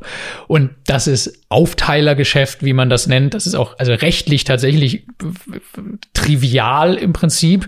Man muss halt schauen, dass es baurechtlich funktioniert, dass man da abgeschlossene Wohnungen hat, aber das kann man halt tun, ja. Genau, ist aber sicherlich nichts für jemand, der null Erfahrung hat. Nee, aber es ist auch kein Hexenwerk. Also genau, es ist kein Hexenwerk, aber man müsste sich zumindest schon mal beraten oder auseinandersetzen oder coachen lassen mit jemandem, der dann sowas beurteilen kann, ob das nachher auch funktioniert, dass das wirklich in einzelnen Grundbücher aufgeteilt wird. Ne? Also. Genau, wobei ich meine, auch da ist wieder ein Notar im Spiel, der einen rechtlich im Zweifelsfall, also nicht berät, aber einem zur Seite steht, dass man da rechtlich kein Bullshit macht. Ja, aber du musst es ja beim Deal musst es einschätzen. Das ist der Punkt. Der Kauf des Hauses basiert auf der Annahme, du kannst es aufteilen und teurer abverkaufen. Ja. In dem Moment brauchst du schon eine Expertise, beispielsweise Markus Rekugler im Coaching-Team, der macht das ja. Und weil da möglicherweise in dem Moment irgendeine Behörde sehr genau hinguckt und vielleicht auch Dinge findet, die in der Vergangenheit gar nicht so aufgefallen sind, mit Brandschutz und was auch immer so. Und ja, das genau. Also bloß, wenn man drin steht im Haus und sich vorstellen kann, wie das einzelne Wohnungen nachher sind. Oder die haben ja alle eine Tür, das reicht noch nicht zwingend. Genau. Ja. Okay, also da entsteht auch noch, wie ist der Markt jetzt, also für Fix and Flip sei noch erwähnt, ist die Standortentscheidung anders. Eine ganz andere. Ja, weil einfach die Ist-Rendite keine Rolle spielt, eigentlich. Das ist total Wumpe. Also wenn ich in München ein Haus 100.000 € unter Marktwert kaufe, dann kann ich das hinterher wieder verkaufen. Ob das jetzt 3% Mietrendite hat oder ob ich das in Gelsenkirchen mache mit 10%, ist eigentlich scheißegal. Ich habe wahrscheinlich sogar eine viel, viel bessere Nachfrage auf dem Münchner Markt. Also es ist viel, viel einfacher zu kalkulieren, wie viel Geld verdiene ich hier am Ende wirklich mit dem Verkauf. Weil, also je enger der Markt, desto mehr Geld habe ich eigentlich mit der Unterschrift beim Einkauf schon verdient. So, ja. Genau. Also würde ich mich auch tatsächlich in München viel wohler fühlen. Flippen in München und dann im Ruhrgebiet. Genau, also nehmen wir an, ich wohne in München und habe dadurch den Standortnachteil für Buy and Hold. Dann kann ich das aber umdrehen, indem ich sage, also ich glaube, München ist halt hart umkämpft, also sehr hart umkämpft. Ist man nicht der Erste mit der Idee. Ist man nicht der allererste mit der Idee, aber da kann man tatsächlich in Märkten, die an sich hoch nachgefragt sind, wo auch viel Geld einfach reinfließt. Also wenn man hier zum Beispiel ein Haus, wir waren ja dran an einem in München hier, in einem wirklich ziemlich fertigen Mehrfamilienhaus, wo all das zu tun gewesen wäre, was wir jetzt auch gerade bei Daniels Beispiel beschrieben hätten. Wenn du das bekommst, wenn wir das hätten kaufen können und die doofe und blöde Erhaltungssatzung nicht gegolten hätte, wir besprechen das an anderer Stelle nochmal, dann hätten wir, und das bringst du auf den Markt in München, das ist sensationell. Ja, also was hier Millionen an Geld wartet, was nur da rein investieren möchte, da kannst du dir hier den Luxus-Supermakler für die Vermarktung einfach holen und der druckt da Geld raus. Ja. Genau, also das ist Fix and Flip mit gegebenenfalls noch aufteilen. Noch aufteilen. Aufteilen grundsätzlich von der Einordnung her geht weniger als noch vor Jahren, ne? Sagt der Markus Rekugler zumindest, ist jetzt nicht gerade einfacher geworden, weil auch Mehrfamilienhäuser, alles eine interessante Entwicklung ja grundsätzlich, Mehrfamilienhäuser haben deutlich aufgeholt, also im Preis. Es galt immer die These, ein Mehrfamilienhaus ist günstiger wie eine Eigentumswohnung. Ist grundsätzlich auch mal logisch, weil Eigentumswohnungen konkurriert und geht sehr oft auch an den Endverbraucher, zumindest eine, die in einem halbwegs adäquaten Zustand irgendwie ist, während ein Mehrfamilienhaus typischerweise nur von Profis gekauft wird, die mit sehr spitzem Bleistift rechnen, die Mietrendite zugrunde legen und nicht einfach nur gucken, was sie sich leisten können. Das ist so die Grundthese. Jetzt ist aber die Nachfrage nach Immobilien grundsätzlich so gestiegen in den letzten Jahren, dass man immer öfter hört, na, Mehrfamilienhäuser sind halt auch schon gewaltig teuer. Also nur alleine dadurch, dass du ein Mehrfamilienhaus hast und danach einzelne Wohnungen, ist die Marge jetzt nicht zwangsläufig so super. Da muss man schon wirklich reingucken. Was ich ganz interessant finde mit den aktuellsten Entwicklungen, also wenn jetzt durch Corona ein paar Monate lang es weniger Geld gibt von Eigennutzern, die jetzt kaufen wollen, weil Eigennutzer einfach vorsichtiger geworden sind oder weil Eigennutzer schon knapp kalkuliert hatten in den letzten Jahren und sich jetzt einfach ein bisschen weniger leisten können oder gerade gar nichts leisten können, könnte ich mir vorstellen, dass für ein paar Monate die Eigennutzer ein bisschen mehr von der Bildfläche verschwinden und sich das wieder ein bisschen umdreht. Ja. Möglich. Ja. Wilde Spekulation. So, machen wir weiter. Bauen? Ja, erst Grundstücksentwicklung. Ja, okay, also ja, ich kann ein Grundstück kaufen, jetzt haben wir mal ein Extrembeispiel, das hat uns der Max letzte Woche noch wieder erklärt, das offiziell im Moment noch zum Außenbereich einer Stadt gehört und eigentlich nicht bebaut werden darf. Das kann ich sehr günstig erwerben und ich weiß aber schon irgendwie, dass das bald zum Innenbereich zählt oder dass ich irgendwie mit der Stadt das hinkriege, dass ich da ein Baurecht für kriege, dass ich da drauf bauen darf oder es gibt schon irgendwie, das ist eine Bebauungslücke irgendwie und ich kann, weil ich das rechtlich genau verstehe, weiß, ich kann dasselbe hinbauen, wie links und rechts auf den Grundstücken steht. Also ich finde irgendein Grundstück, das kann bebaut werden und ein solches Grundstück kann ich jetzt entweder weiterverkaufen, Gewinn bringt. Also im einfachsten Fall habe ich wieder einfach sehr günstig eingekauft und verkaufe es teurer weiter. Eine Nummer weiter habe ich ein Grundstück gekauft und entwickle das Land, indem ich Baurecht schaffe oder Baumöglichkeiten schaffe oder Verdichtungsmöglichkeiten schaffe. Vielleicht reiße ich was ab, was Altes, was draufsteht und so weiter und verkaufe es dann weiter. Noch einen Schritt weiter gedacht, kann ich so ein Grundstück nehmen, Baurecht schaffen und dann ein fertiges Konzept für eine Bebauung entwickeln, gemeinsam mit einem Architekten und diese fertige Idee an irgendwen verkaufen, nur dass der eigentliche Bau dann von einem Generalunternehmer durchgeführt wird und nicht von mir. Ja, und im Extremfall, eigentlich die letzte Variante, um das Bild einmal rund zu machen, ist, ich kaufe ein Grundstück und baue tatsächlich selber und dann bin ich eigentlich wieder da, wo wir vorher schon waren. Dann habe ich eine Immobilie, die kann ich entweder vermieten oder verkaufen. Genau, ich versuch's mal einzuordnen. Erstmal die Möglichkeit, also was haben wir gelernt? Ein Bauträger hat, also ohne dass wir selbst schon mal Bauträger waren, aber wir kennen eben einige, 10-12% Marge oder so. Ja, manchmal 15. Oder. So, das finde ich tatsächlich ziemlich dünn. Also das Mega. Überrascht mich immer wieder. Am unattraktivsten von allem. Genau. Ist eigentlich der Worst Case, wenn ich mir das vorstelle. Bauträger sein, Endverbrauchern Wohnungen zu verkaufen, die dann bei jedem einzelnen Baumangel rummachen, jahrelang möglicherweise, den ganzen Bau kostentechnisch im Griff zu halten. Extrem hohe Komplexität für eine vergleichsweise kleine Marge. Ja. Auf eine große Summe, je nachdem, wie groß das Vorhaben ist, aber typischerweise. Aber auch die Risiken laufen mehr auf die gleiche große Summe. Also. Genau. Also das ist schon krass. Und das, also größere Bauträger, die dann auch die Strukturen haben, die sind so ein bisschen in dem Hamsterrad auch gefangen, die brauchen Futter. Also die müssen halt auch immer wieder ihre Strukturen auslasten, müssen immer wieder große Bauvorhaben machen und deshalb machen die das dann halt wahrscheinlich für 10-12% Marge, ja, weil mehr einfach nicht drin ist. So, was ich sehr attraktiv finde und mir auch vorstellen kann, dass man da wirklich mit anfangen kann fast schon, ist Grundstücksentwicklung. Also das, was du gerade geschildert hast, was der Max ja bei sich Projektentwicklung Light nennt auch noch, also quasi ein Grundstück und ein Projekt darauf zu entwickeln. Das heißt also, Grundstück zu nehmen. Du hast gesagt, Nachverdichtung. Also da passte bisher ein Einfamilienhaus drauf. Jetzt sorgt er dafür, dass da 2 Doppelhaus, also er kauft ein Grundstück, spricht dann mit dem Bauamt, zeichnet das da ein, sorgt dafür, dass da 2 Doppelhäuser draufkommen, statt einem Einfamilienhaus irgendwie.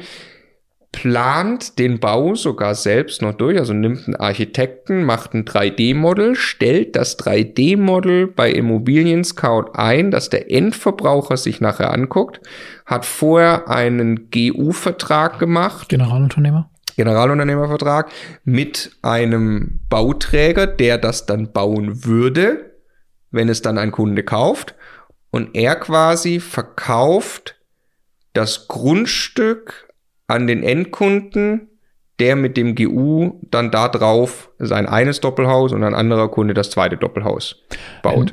Genau, das Clevere ist, er nimmt sich damit eigentlich ein Stück der Marge aus dem Bauprozess, ohne selber zu bauen, weil er sagt, er holt sich einen Generalunternehmer, der eine Kalkulation macht mit der Marge, die er haben will. Und dann geht der Max aber hin und schlägt am Markt einfach so viel Geld wie irgendwie möglich raus für das Objekt, zieht dann davon das ab, was der Generalunternehmer gesagt hat, was er halt braucht, inklusive seiner Marge. Und alles, was der Max on top durch eine gute Vermarktung, gutes Konzept und so weiter hinkriegt, ist zusätzliches Geld in seinem Kasten, was er vielleicht niemals verdienen würde, wenn er einfach nur das Grundstück an irgendwen verkaufen würde. Weil da wieder diese Fantasiedimension, fertiges Konzept, wow, ich muss ja nur noch sagen, ja, das will ich jetzt, das halt für den Endverbraucher nicht da ist. Das ist eine wahnsinnig spannende Idee. Ja. Ja, und am liebsten hätte der Bauträger natürlich selbst das Grundstück gekauft und entwickelt. Ja. In dem Fall hat aber der Max sich spezialisiert darauf, Grundstücke zu finden, zu akquirieren, und das kann man tatsächlich auch kein Hexenwerk, wenn man ihm zuhört. Ist wirklich kein Hexenwerk. Ja. Rumlaufen, gucken, wo sind Baulücken, sich damit beschäftigen, wer die Eigentümer sind, das irgendwie rausfinden, gucken, ob man die Bebaubarkeit erhöhen kann. Da gibt's auch ein paar Regeln, im Detail natürlich hochkomplex, aber erstmal gibt's ein paar Ansätze, wie man sowas grundsätzlich macht, dass da eine höhere Bebaubarkeit drin ist, wo einfach schon viel Geld entsteht. Und dann kann man es ja im ersten Schritt einfach mal weiterverkaufen.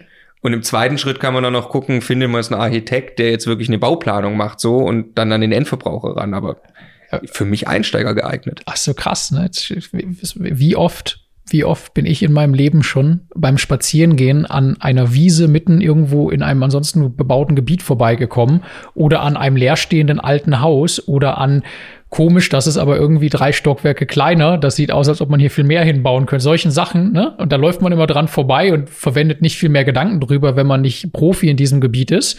Für Max ist jedes solche Erlebnis eine 10% Chance darauf, 1 Million zu verdienen, so ungefähr, ne? Ja. Also das klappt nicht in jedem Fall, aber manchmal klappt es dann richtig. Und das ist so krass wieder, womit man da überall Geld verdienen kann, wenn man weiß, wie. Ja. Irre. Ja. Ja. Ja. Ja, next. Wir haben noch das Thema, als Makler oder Tippgeber Geld mit Immobilien zu verdienen. Jo, das ist klar. Eben auch, also Makler, glaube ich, kennt jeder, müssen wir jetzt grundsätzlich nicht erklären. Maklerschein bekommt man, das ist nicht allzu schwierig. Man darf nicht einfach makeln. Ne? Ja, man braucht einen Schein. Ja. Genau. Wie das dann funktioniert, ist, glaube ich, klar. Das Schöne auch da ist natürlich wieder, also man muss ein bisschen aufpassen, wenn man jetzt einfach anfängt, dann wird man ja der sogenannte Küchentischmakler. Wenn man das dann richtig nebenher ein bisschen macht. Also da muss man, glaube ich, schon auch wieder das Thema mit richtig Energie versorgen, um erfolgreicher Makler an einem Standort zu werden. Aber auch das ist halt wieder sehr, sehr gut investierte Energie, wenn man genau darauf Lust hat, die Maklerrolle einzunehmen. Weil man da natürlich sich auch wieder für sich selbst sogenannten Dealflow aufbauen kann, also Objekte, die man dann vielleicht auch selbst kaufen will. Ja, der Makler hat über weite Teile mal die gleiche Aufgabe wie ein Investor, nämlich Objekte ranzubringen, zumindest in der jetzigen Marktphase. Es gibt doch Phasen, in denen das Verkaufen viel, viel schwieriger ist, aber im Moment ist es der Einkauf. Genau, aber ich würde es jetzt, wenn ich es mal wieder, welche Ambition habe ich, welche Vorerfahrung habe ich, wenn ich da irgendwie für mich ist das Thema, ich fange jetzt an zu makeln, eigentlich nur eins, was in Betracht kommt, wenn ich wirklich eine große Ambition habe. Also es macht keinen Sinn zu sagen, ich will jetzt 3, 4, 5 Wohnungen für die Altersvorsorge kaufen und ich nehme jetzt den Umweg und werde noch erstmal Makler, um mir das Eigenkapital zu verdienen und Marktzugang zu erarbeiten. Das würde für mich auch nicht aufeinander passen, das wäre für mich irgendwie zu klein gesprungen. Sondern, also es gibt ja Leute, die eben die dann mehr erreichen wollen als Immobilienunternehmer, als 5 Wohnungen. Ich glaube, ehrlich gesagt auch die meisten, also die meisten auch bei uns in der Community. Die meisten, die mal wirklich umrechnen, was sie eigentlich finanziell erreichen wollen das dann, ja. Genau, wozu wir gleich kommen. Ja. Aber das macht für mich nur Sinn, einen ernsthaften, professionellen Makler versuchen aufzubauen, wenn ich ein bisschen mehr vorhabe. Ja, aber es gibt noch einen anderen Blickwinkel, oder? Wenn ich jetzt jung bin und ich sage, ich möchte dieses Thema Immobilien zu meinem machen, ich möchte damit mir was aufbauen, dann kann ich ja auch als Angestellter ins Maklertum gehen und sagen, geil, ich muss irgendwas tun, ich brauche ein Gehalt, warum nicht das Angenehme mit dem Nützlichen verbinden? Ich verdiene jetzt Geld damit, mir Wissen und ein Netzwerk aufzubauen. Absolut. Hm? Aber wenn ich jetzt gerade Angestellter, Ingenieur, Abteilungsleiter bin, dann eher nicht. Dann baue ich mir nicht nebenbei noch ein Maklergeschäft auf. Dann lieber die 4-Tage-Woche. Dann lieber die 4-Tage-Woche, vielleicht mal das ein oder andere Grundstück entwickelt, vielleicht die ein oder andere Wohnung geflippt und möglicherweise sage ich in 5 Jahren zu meinem Arbeitgeber, ich probiere das jetzt Fulltime, weil 3 Flips im Jahr kriege ich auch irgendwie hin. Ja. Ja. Okay, dann habe ich noch einen Punkt. Echt? Ich habe noch mehr. Ohne Liste sogar. Okay, hau raus. Also es gibt ja noch eine Menge Berufe, die ich mal, also ich kann noch irgendwie Handwerker, ich kann Verwalter werden und solche Sachen. Okay, also Hausverwalter wäre noch irgendwie was. Ich kann eine Hausverwaltung aufbauen, komme ich auch an eine Menge interessante Objekte dran. Gibt viele Verwalter, die sich einen eigenen Bestand aufbauen. Aber klar, das ist halt, ich werde Unternehmer in irgendeinem Bereich, der mit Immobilien zu tun hat, dann habe ich immer auch mit Immobilien zu tun, die verkauft werden. So, ne? Rent to Rent. Ja. Ah, hattest du auch auf der Liste. Ja, was jetzt quasi bei mir käme noch, ist die Kategorie Sondervermietung. Was erstmal eine Unterart eher von Buy and Hold ist. Genau, ja und nein, aber ja. Okay. Aber mach Rent to Rent. Ja, nur um etwas zu vermieten, muss ich nicht im Eigentum von mir stehen. Oh, toller Satz, muss es nicht in meinem Eigentum sein. Ich kann eine Wohnung mieten mit der Erlaubnis, sie unterzuvermieten. Und wenn ich das clever mache, dann vermiete ich sie für mehr Geld unter, als ich sie angemietet habe. Je nach Stadt ist das teilweise nicht ganz einfach, so mit Zweckentfremdungsverbot und so weiter. Aber jetzt, wenn ich, keine Ahnung, sagen wir mal eine 3-Zimmer-Wohnung in einer Stadt, in der das alles mit Mietpreisbremse und so kein großes Problem ist und es aber irgendwie eine Uni gibt oder eine Hochschule oder sowas. Ich miete so eine Wohnung an mit Untervermietungserlaubnis und dann vermiete ich die an zimmerweise möbliert, semesterweise an 3 Studenten einzeln weiter. Da kann ich richtig Geld mit verdienen. Mit minimalstem eigenem Risiko, weil ich kriege oben mehr Geld rein, als unten rausgeht. Ich muss aber keinen Kredit aufnehmen, gar nichts. Das läuft einfach nur übers Konto. Das kann halt ganz spannend sein. Das lässt sich natürlich mit, du hast Sondervermietung gerade gesagt, mit Dingen wie tageweise Vermietung über Airbnb bis hin zu so hotelähnlichen Betrieben, teilweise auch total krass automatisiert, lässt sich das ziemlich weit auf die Spitze treiben, was man da machen kann. Also jetzt Extremform München, Oktoberfest, problemlos möglich, eine normale Wohnung für 600, 700, 800 € pro Nacht zu vermieten. Wenn man da an ein Objekt dran, 8 Wochen im Jahr darf man in München, wenn man da ein Objekt hat, dass man vorübergehend mal für sowas vermieten darf, kann man viel Geld verdienen, aber ja, muss ich halt im Rahmen der gesetzlichen Möglichkeiten bewegen. Anderes Beispiel, Ludwigsburg, ja. Haben wir ein paar Mal schon erzählt, dort macht das jemand für uns, wir haben dort eine Wohnung, wir wollten die 3 Zimmer gekauft, schlechter Zustand, wir wollten sie nicht renovieren, weil wir steuerlicher Nachteil gehabt hätten, wenn wir das direkt am Anfang gemacht haben, haben die so auf den Markt gebracht, haben sehr dünn Mietanfragen nur bekommen, die uns auch alle nicht gefallen haben, weil es einfach keine gute Wohnung oder in keinem guten Zustand war, vielmehr. Aber ich habe reingeschrieben, eine Miete am oberen Ende des Marktes eigentlich, einfach um mal zu gucken. Und dann hatten sich aber eben Startups gemeldet, vor allem eines, was Rent-to-Rent macht, die hat die Wohnung am oberen Ende, die haben die nachher angemietet, am oberen Ende des Marktes, die haben also eine hohe Miete bezahlt und haben das dann möbliert einzeln, wie du es gerade gesagt hast, weitervermietet an Firmen, Studenten in der Gegend zimmerweise. Die haben bei uns einen 3 Jahre befristeten Vertrag unterschrieben und die haben die Wohnung oberflächlich renoviert. Mit offensichtlichen Standards, die wussten genau, da packen wir jetzt wieder die Küche rein und so. Die waren auf Rent-to-Rent spezialisiert, das muss ich auf der Zunge zergehen lassen, die mieten am oberen Ende des Marktes an, renovieren die Wohnung, also haben sicherlich ein paar $1.000 da reingesteckt, vielleicht 2.000, 3.000 € noch reingesteckt und über einen Zeitraum von 3 Jahren kriegen sie nur mit der Mietdifferenz durch die möblierte Einzelzimmervermietung das Ganze rein und verdienen dabei noch Geld. Also da steckt durchaus Geld in dem Modell. Ja, du musst in dem Fall den Mietmarkt einfach sehr, sehr gut verstehen und meistens hat das dann irgendwas mit besonderen Zielgruppen, bei denen ein besonderer Mangel oder Bedarf besteht, zu tun. Zum Beispiel, weil es einen großen Arbeitgeber ist, der lauter Ingenieure von außerhalb herholt, die vorübergehend an Projekten arbeiten, die irgendwie vernünftig untergebracht werden müssen und aber niemals sich da langfristig eine Wohnung holen würden oder könnten. So. Genau, dann lass uns jetzt über Sondervermietung sprechen. Oder hattest du zu Rent-to-Rent noch was, wenn du so schaust? Nee. Gut. Sondervermietung, also wie kann ich Geld verdienen in der Vermietung mit speziellen Konzepten? Du hast natürlich grundsätzlich absolut recht, das mache ich typischerweise bei mir im eigenen Bestand. Bei Rent-to-Rent wäre es eben nicht mein eigener Bestand, aber was gibt's noch für Möglichkeiten, mit Immobilien mehr Geld zu verdienen als die Zielgruppe ganz normaler Mieter, sag ich mal, ne? Und ein Beispiel, Martin Vossberger aus dem Coaching-Team, neu dazugekommen, ganz krass Modell, also er selbst baut neu oder baut sehr aufwendig eine Schule um, macht das in Norddeutschland, wie alt ist er, so alt wie wir, ne? Mitte 30, Mitte 30, ne? Oh, erschreckend. Hast du uns Mitte 30? Dass das jetzt mittlerweile so alt wie wir ist. Also ich bin jetzt 34, ist Anfang 30, oder? Ich bin 33. Ja. So hart, also eigentlich eher Ende 20 noch. Okay, und also Martin auch junger Typ, aber selbst schon Bauträger und wäre also so nicht rentabel, aber hält alle seine gebauten Immobilien im eigenen Bestand.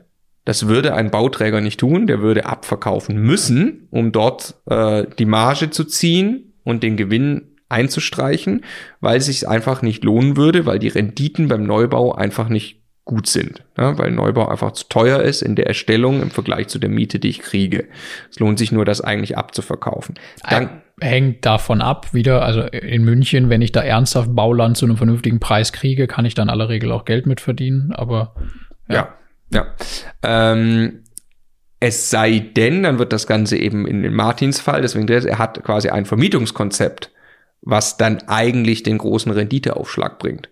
Und was er macht, ist eins von vielen Beispielen. Er hat quasi betreutes Wohnen für Senioren selbst umgesetzt, aber in einer sehr geilen Art und Weise. Das, ich verstehe es so, das ist wie Senioren-WGs, also da gibt's Gemeinschaftsräume und so. Ziemlich selbstbestimmt noch, also es verlängert die Zeit, in der man nicht in einem Pflegeheim ist, massiv. Ja. Kann aber schon sehr früh Spaß machen, wenn ich vielleicht überfordert bin als Senior mit meinem Eigenheim oder so. Oder einsam. Oder einsam bin, ja.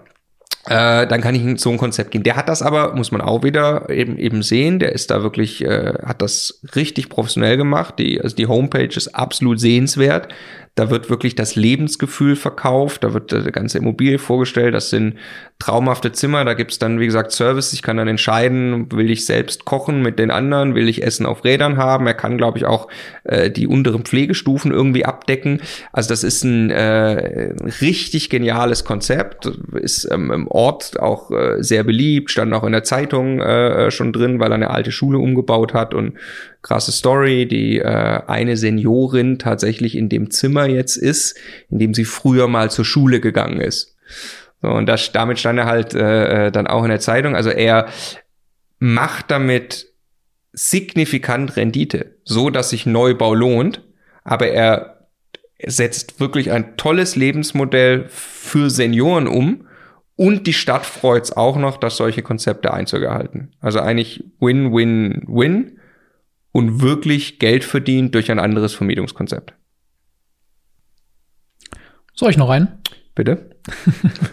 Also nur einmal, wir haben jetzt sehr, sehr viel prinzipiell über Wohnen geredet. Natürlich geht das alles auch mit Gewerbeimmobilien. Also ich kann Einkaufszentren bauen, kann Gaststätten vermieten und so weiter. Das ist quasi alles drin in dem, was wir besprochen haben. Was wir jetzt noch nicht gemacht haben, ist halt diese ganzen passiven Arten, ne? Also klar, ich kann Geld in Immobilienfonds investieren, ich kann Geld in Crowd-Investing-Projekte wie Exporo investieren, es gibt geschlossene und offene Immobilienfonds, also es gibt auch ziemliche Harakiri-Sachen da, ich kann Vertriebsimmobilien aus dem Prospekt kaufen, das ist wieder so eigentlich nur eine Variante, wo jemand anders schon Geld verdient. Also es gibt sehr viele Arten, dem Thema Zeitinvest aus dem Weg zu gehen und trotzdem auf dem Papier oder tatsächlich auch Immobilien zu kaufen. Da reden wir deshalb nicht besonders drüber, weil das halt mit Immobilieninvestment nicht mehr viel zu tun hat oder mit Geld verdienen mit Immobilien, sondern einfach viel mehr ein Finanzanlageprodukt am Ende ist, ne? Genau, also wir haben ja immer so ein paar Hashtags, eins hast du schon gesagt, Hashtag Long Game, ein anderes, genau, ist Hashtag Driver Seat, wovon wir einfach überzeugt sind. Das ist das Geniale an Immobilien, das haben wir auch ja schon besprochen hier im Rahmen vom Podcast, diese Möglichkeiten, Immobilien wirklich zu entwickeln. Da entsteht die Rendite. Und das kann ich nicht, wenn ich das Geld einem Immobilienfonds gebe. Ich finde es deshalb interessant, manchmal begegnet uns ja jemand, der uns dann die große Weisheit predigt. Also er hat jetzt Studien analysiert über die verschiedensten Assetklassen und also es ist wissenschaftlich eindeutig belegt, die Assetklasse Immobilien ist schlechter als die Assetklasse Aktien. Hier steht's, da verdient man im Schnitt sogar negatives Geld mit. Ja, aber das ist komplett irrelevant, wenn ich selber einzelne Immobilien suche, kaufe, weiterverkaufe oder im Bestand behalte, weil die Immobilie in sich ist entweder, scheiß günstig gewesen und es lohnt sich und da bleibt Geld über oder nicht. Da ändert irgendeine Studie über die Assetklasse Immobilie gar nichts dran, weil der Markt nicht effizient ist, anders als bei Aktien. Ja. Und deshalb ist es ganz wichtig zu unterscheiden. Das hat quasi, also nichts miteinander zu tun, stimmt nicht, aber so gut wie nichts miteinander zu tun, wie viel Geld ich mit direkten Immobilieninvestments durch bessere Marktkenntnis und geile Deals verdienen kann, verglichen mit einem Immobilienmarkt, in den ich über irgendwelche Fonds investiere oder sowas. Ja. Genau, also wenn ich so rum machen würde, dass ich mir einfach Immobilien selbst direkt kaufe, aber nur zur Spekulation und sie dann versuche zum richtigen Zeitpunkt wieder zu verkaufen, also eigentlich Market Timing probiere, das wäre so das Vergleichbare. Das macht aber kein Mensch. Jeder kauft Immobilien entweder, um sie ultra langfristig zu halten und sie da natürlich auch zu entwickeln oder ganz konkret, wie wir es gerade geschildert haben mit Fix and Flip und allen anderen Möglichkeiten, ganz konkret im Hier und Jetzt Ideen hat, wie er sie entwickelt, um da viel mehr Rendite am Ende zu bekommen. Ja. Jetzt habe ich auch keinen mehr. Aber ich bin mir trotzdem irgendwie sicher, dass wir noch irgendwas vergessen haben. Naja, es gibt natürlich mit Sicherheit noch viel mehr Möglichkeiten, mit Immobilien Geld zu verdienen. Wir werden auch nicht auf eine Vollständigkeit der Liste kommen. Das ist tatsächlich auch nicht Ziel, sondern die Dinge, die halt uns begegnet sind, die uns einfallen können. Ich möchte aber trotzdem zur Sondervermietung noch eine Sache ergänzen. Wir haben jetzt gerade nur über betreutes Wohnen als ein Sondervermietungskonzept gesprochen. Airbnb. Bisschen Airbnb, genau, um das nur nochmal... WGs. Wie bitte? Einzelvermietete WG-Zimmer. Einzelvermietete WG-Zimmer. Was hältst du? Einzelvermietete WG-Zimmer. Grundsätzlich ein Stück mehr, nicht viel mehr Rendite, aber ein Stück mehr Rendite, aber auch mehr Arbeit. Ja. Im besten Fall Einzelverträge mit jedem Mieter. So ist nochmal wieder ein bisschen mehr Arbeit und ein bisschen mehr Rendite. Ein bisschen mehr Unabhängigkeit von den einzelnen Mietern. Genau. Was es noch gibt, was ich sehr interessant finde, ist eine möblierte Vermietung größer 6 Monate befristet. Ja, genau, das ist so sogenannte, ich glaube, es heißt korrekt quasi Vermietung für den vorübergehenden Gebrauch. Das ist etwas anderes als ein normaler befristeter Mietvertrag und es ist aber auch etwas anderes als diese klassische Kurzzeitmiete. Das ist so ein Zwischending, da gelten auch nicht diese normalen gesetzlichen Schutzklauseln für Mieter in Wohnraummietverträgen und so. Genau, also es ist ein bisschen komplexere Materie, aber da gibt es auch einen ganz coolen Zwischenspot. So, da gibt es einen Sweet Spot, genau. Ja. Also zum Beispiel Sebastian macht das ja. Gleisner, also ja, nicht der Basti, wer den im Kopf hat, fährt solche Konzerte. Es geht zum Beispiel auch dann tatsächlich in München. Also was ich darf ist, wenn ich länger, also nehmen wir an, ich vermiete für 12 Monate, ich vermiete an jemand von einer Firma, also jemand, der zum Beispiel für ein Jahr in München ist und diese Firma dem das bezahlt und der dann auch sagt, gut, ich will halt quasi so Art Full Service, ich will komplett möbliert haben, ich will mich um nichts kümmern, macht ihr das bitte einmal komplett für mich. Wenn ich dann einen wahren Grund reinschreibe für die Befristung, dass der also zum Beispiel wirklich nur ein Jahr da ist, dann ist diese Befristung auch zulässig und dann gilt auch keine Mietpreisbremse. Na, dann kann ich erstmal, glaube ich, nach oben hin relativ viel machen, zumal ich ja auch sage, gut, ich stelle ja hier ein komplettes Konzept und Services und so weiter dar. Ne? Also so komplexe Materie, ich will mich nicht so weit aus dem Fenster nehmen, was die Details angeht, aber ja, genau. Also, ich habe auch wieder, ne, da muss ich wieder aufpassen mit Gewerblichkeit und hotelähnlichen oder Beherbergungs-Dingsbums-ähnlichen Dienstleistungen und so. Also da haben wir noch gar nicht drüber gesprochen, wie man sowas steuerlich abbildet. Alles mit genau hingucken, wenn man solche Sachen macht, ja. Überall. Genau, aber ich habe quasi die 3 Kategorien im Kopf, ja. Wirklich Kurzzeit, also ja. Airbnb mal, was einfach nicht erlaubt ist an vielen Ecken. Ja. Dann gibt's eben diese Zwischen, so 6 Monate, 12 Monate, 24 Monate mit klarem Grund für die Befristung. Da habe ich relativ große Freiheiten, um das zu gestalten. Ist im Moment mein Kenntnisstand. Und dann gibt's eben die ganz normale, unbefristete Langfrist, wo ich eben gebunden bin an alle Regeln, die es da so rechts und links gibt. Genau. Bist du zufrieden damit, wie lange wir für den ersten Punkt auf der Agenda gebraucht haben? Genau, also ich bin unzufrieden damit, habe aber wieder sehr viel Spaß gehabt in dem Gespräch bis jetzt. Das, was jetzt hier draufsteht, noch für diese Folge wäre die Hochrechnung. Mhm. Wie schnell kann ich wie viel Geld verdienen? Mein Vorschlag ist, wir verlegen das auf die nächste Folge. Das ist aber ein ordentlichen Cliffhanger produziert. Weil ich einen ordentlichen Cliffhanger produzieren will. Wie schnell kann ich denn jetzt wie viel Geld verdienen? Weil wir schon bei 90 Minuten sind und das war quasi hier jetzt schon ein echter Spielfilm. Ja. Aber also mir hat das immer eine Riesenfreude gemacht, diese Hochrechnungen mit dir zu machen. Ich freue mich drauf, das jetzt in der nächsten Folge zu tun. Ja. Sorry für den Cliffhanger und möchte alle nochmal bitten, die Freude an diesem Podcast haben, uns mit 5 Sternen zu bewerten. Bitte, das hilft wirklich. Das hilft sehr am Anfang dieses Podcasts, also jetzt bei den ersten Folgen. bei der Verbreitung und wir würden uns sehr, sehr freuen, uns in irgendwelchen Charts da wiederfinden zu können. Ja, das war's für die Special-Episode Stefan und Markus Immobilienmanifest Nummer 3. Wir hören uns mit der Hochrechnung, wie viel Geld möglich ist, in Folge 4 und reden da auch noch über Finanzierung.